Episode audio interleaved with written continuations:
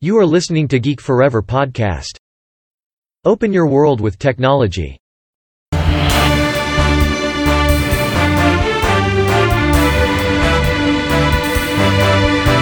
This is Geek Daily. สวัสดีครับ ผม ด.ดล จาก ด.ดล็อกนะครับ และนี่คือรายการ Geek Daily นะครับ รายการที่จะมาอัปเดตเทคโนโลยีใหม่ ๆ นะครับ รวมถึงเรื่องราวทางวิทยาศาสตร์ที่ กำลังล้ำหน้าไปในปัจจุบันนะครับ ที่เป็นข่าวอยู่ล่าสุดที่ผมจะมาอัปเดตให้ฟังนะครับ จากหลาย ๆ EP ที่ผ่านมานะครับ ก็มีเรื่องราวทางด้านวิทยาศาสตร์ หรือว่าเทคโนโลยีที่ที่น่าสนใจมาก ๆ นะครับ ที่กำลังมีบทบาทที่สำคัญมาก ๆ นะครับ ต่อชีวิตเราในปัจจุบันนะครับ ซึ่งในปีที่แล้วเนี่ยก็ได้มีข่าวใหญ่ ๆ หลายครั้งนะครับ เกี่ยวกับปรากฏการณ์ของในเรื่องงานวิจัยในเรื่องของ ควอนตัมคอมพิวเตอร์นะครับสำหรับใน EP นี้นะครับผมจะมาพูดถึงเรื่องราว งานวิจัยใหม่นะครับที่มีการตีพิมพ์ในเว็บไซต์ physics.org นะครับซึ่ง มีการพูดถึงเรื่องราวของการทำ teleport นะครับ ซึ่งเราจะเห็นได้ว่าเรื่องราวเหล่านี้นะครับ มันเป็นไอเดียมันเป็นความฝันที่มีอยู่มานานมากแล้วนะครับ ไม่ว่าจะเป็นในนวนิยายชื่อดัง หรือว่าในภาพยนตร์ชื่อดังอย่าง ภาพยนตร์เรื่อง Star Trek นั่นเองนะครับ มีการเคลื่อนย้ายมนุษย์ด้วยการใช้การ teleport เคลื่อนย้ายตัวเองจากจุดหนึ่งนะครับ ไปยังอีกจุดจุดหนึ่งนะครับ ด้วยความเร็วมากๆนะครับ ซึ่งตรงนี้เนี่ยมันเป็นเรื่อง ในนวนิยายรวมถึงในภาพยนตร์นะครับ แต่ว่าตอนนี้งานวิจัยด้านควอนตัมคอมพิวเตอร์เนี่ยรวมถึงด้านควอนตัมเนี่ยกำลังพัฒนา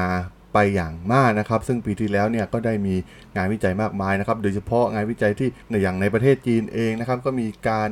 ใช้เทคโนโลยีอย่าง quantum teleport เนี่ยในการขนส่งข้อมูลนะครับ มากกว่าจะเป็นการขนส่งสสารหรือว่าขนส่งมนุษย์จริง ๆ นะครับ ซึ่งต้องบอกว่า มันเป็นความก้าวหน้าครั้งสำคัญเลยนะครับสำหรับวงการเทคโนโลยีรวมถึงด้านคอมพิวเตอร์ของโลกเรานะครับ แต่ว่างานวิจัยใหม่จาก University of Rochester เนี่ยก็ได้มีการทดลองนะครับการความเป็นไปได้ในการเคลื่อนย้ายระหว่างอิเล็กตรอนนั่นเองนะครับ ซึ่งในบทความที่ตีพิมพ์เนี่ยงานวิจัยชิ้นนี้เนี่ยนำโดยนักวิจัยที่มีชื่อว่าจอห์นนิโคลนะครับที่เป็นผู้ช่วยศาสตราจารย์วิชาฟิสิกส์ที่มหาวิทยาลัยโรเชสเตอร์นั่นเองนะครับ ซึ่ง เป็นการสำรวจวิธีการใหม่ ๆ นะครับ ในการสร้างควอนตัมเชิงกล ที่มีปฏิสัมพันธ์ระหว่างอิเล็กตรอนที่มีความห่างไกลกันนะครับ ซึ่งงานวิจัยชิ้นนี้เนี่ยเป็นขั้นตอนสำคัญมากๆนะครับในการปรับปรุงการคำนวณควอนตัม ซึ่งในทางกลับกันเนี่ยมีศักยภาพในการปฏิวัติเทคโนโลยีไม่ว่าจะเป็นเรื่องของการแพทย์ หรือทางด้านวิทยาศาสตร์รวมถึงการสร้างโปรเซสเซอร์และเซนเซอร์ที่รวดเร็วและมีประสิทธิภาพมากยิ่งขึ้นที่โลกเราไม่เคยมีมาก่อนเลยนะครับ ซึ่งquantum teleportation เนี่ยก็นั่นก็คือการสาธิต สิ่งที่อัลเบิร์ตไอน์สไตน์นะครับนักวิทยาศาสตร์ชื่อดังนะครับเคยกล่าวเอาไว้นะครับโดยปัญหาเรื่องเวลาของปรากฏการณ์ quantum entanglement เนี่ยที่ไอน์สไตน์เรียกเมื่อปี 1935 ว่า spooky action at a distance นะครับซึ่งเพราะว่าถ้าเรื่องนี้เกิดขึ้นจริง ก็แสดงว่าอนุภาคทั้งสองเนี่ยสามารถที่จะสื่อสารกันได้อย่างทันทีทันใดนะครับ โดยไม่ต้องใช้เวลาในการสื่อสารกันเลยนะครับ ไม่ว่าจะอยู่ห่างไกลกันแค่ไหนนะครับ แม้แต่คนละฟากของกาแล็กซี่เลยก็ตามนะครับ ซึ่งเมื่อปีที่แล้วเนี่ยมีนักวิทยาศาสตร์ได้ยืนยันว่าสามารถส่งผ่านข้อมูลระหว่างโฟตอนนะครับบนชิปคอมพิวเตอร์ได้แล้วนะครับ ซึ่งถือว่าเป็นข่าวที่โด่งดังมากๆนะครับ อย่างในประเทศจีนเองนะครับที่มีการพัฒนาของเครื่องซูเปอร์คอมพิวเตอร์นะครับรวมทั้งเทคโนโลยีในการถ่ายข้อมูลโฟตอนจากดาวเทียมในอวกาศนะครับโดยใช้ฟิสิกส์ควอนตัมได้สำเร็จนะครับทำให้จีนเนี่ยถือว่าเป็นชาติที่น่าจับตามองมากชาติหนึ่งเลยนะครับในเรื่องของเทคโนโลยีควอนตัมคอมพิวเตอร์ แต่ในงานวิจัยล่าสุดของมหาวิทยาลัยโรเชสเตอร์นะครับ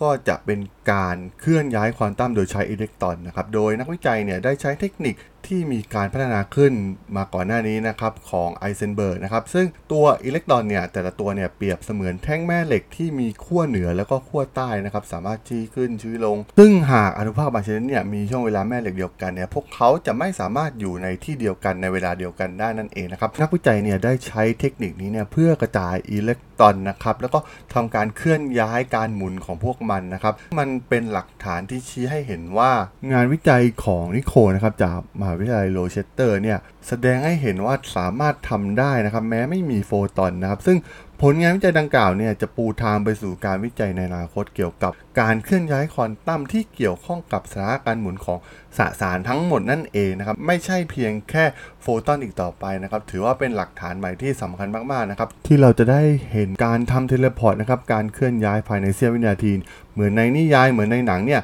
มันอาจจะเกิดขึ้นจริงก็ได้นะครับ ในอนาคตนั่นเองนะครับผมสำหรับรายการ Geek Daily ใน EP นี้นะผมก็ต้องขอลาไว้เพียงเท่านี้ก่อนนะครับ ถ้ายังไงเพื่อนๆที่สนใจเรื่องราวของเทคโนโลยีรวมถึงวิทยาศาสตร์ข่าวอัปเดตใหม่ๆ ที่น่าสนใจนะครับ ที่ผมจะเล่าให้ฟังเนี่ยก็สามารถติดตามกันได้นะครับ ในช่อง Geek Forever Podcast นะครับ ตอนนี้ก็มีอยู่ใน ทาง Podbean Google Podcast Apple Podcast Spotify YouTube รวมถึงในบล็อกดิที่จะมีการอัพให้ในทุกๆ ตอนอยู่แล้วนะครับ ถ้าอย่างไงก็ฝากกด Follow ฝากกด Subscribe กันด้วยนะครับสำหรับใน EP นี้เนี่ย ผมก็ต้องขอลาไปก่อนนะครับ เจอกันใหม่ใน EP หน้านะครับผม สวัสดีครับ